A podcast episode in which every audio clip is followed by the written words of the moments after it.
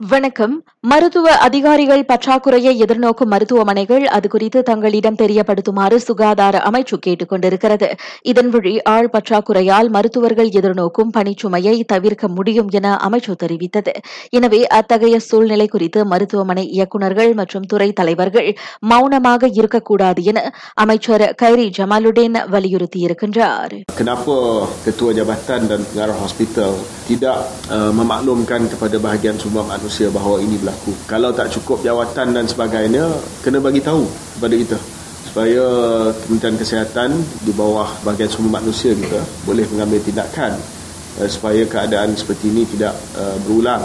அவ்விவகாரத்தை கவனத்தில் கொண்டு அதற்குரிய நடவடிக்கைகள் எடுக்கப்படுவதை இதன் வழி அமைச்சு உறுதிப்படுத்தும் என்றார் அவர். பேராக்கில் உள்ள மருத்துவமனையொன்றில் மருத்துவ அதிகாரிகள் பற்றாக்குறை காரணமாக தனது மனைவி பணிச்சுமையை எதிர்நோக்கி இருப்பதாக கூறி அவரது கணவர் சமூக வலைதளங்களில் பகிர்ந்துள்ள தகவல் குறித்து அமைச்சர் பேசினார்.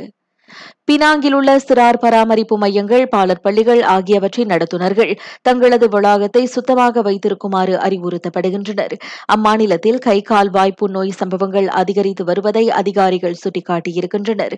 வளாக நுழைவாயில்களில் பரிசோதனை நடத்துவது அந்நோய்க்கான அறிகுறிகள் இல்லாத சிறார்களை மட்டுமே உள்ளே நுழைய அனுமதிப்பது போன்ற எச்சரிக்கை நடவடிக்கைகளை மேற்கொள்ளுமாறு அவர்கள் கேட்டுக் கொள்ளப்படுகின்றனர் இவ்வேளையில் கடாவில் இவ்வாண்டு இதுவரை நான்காயிரத்திற்கும் அதிகமான கை கால் வாய்ப்பு நோய் சம்பவங்கள் பதிவாகி இருக்கின்றன.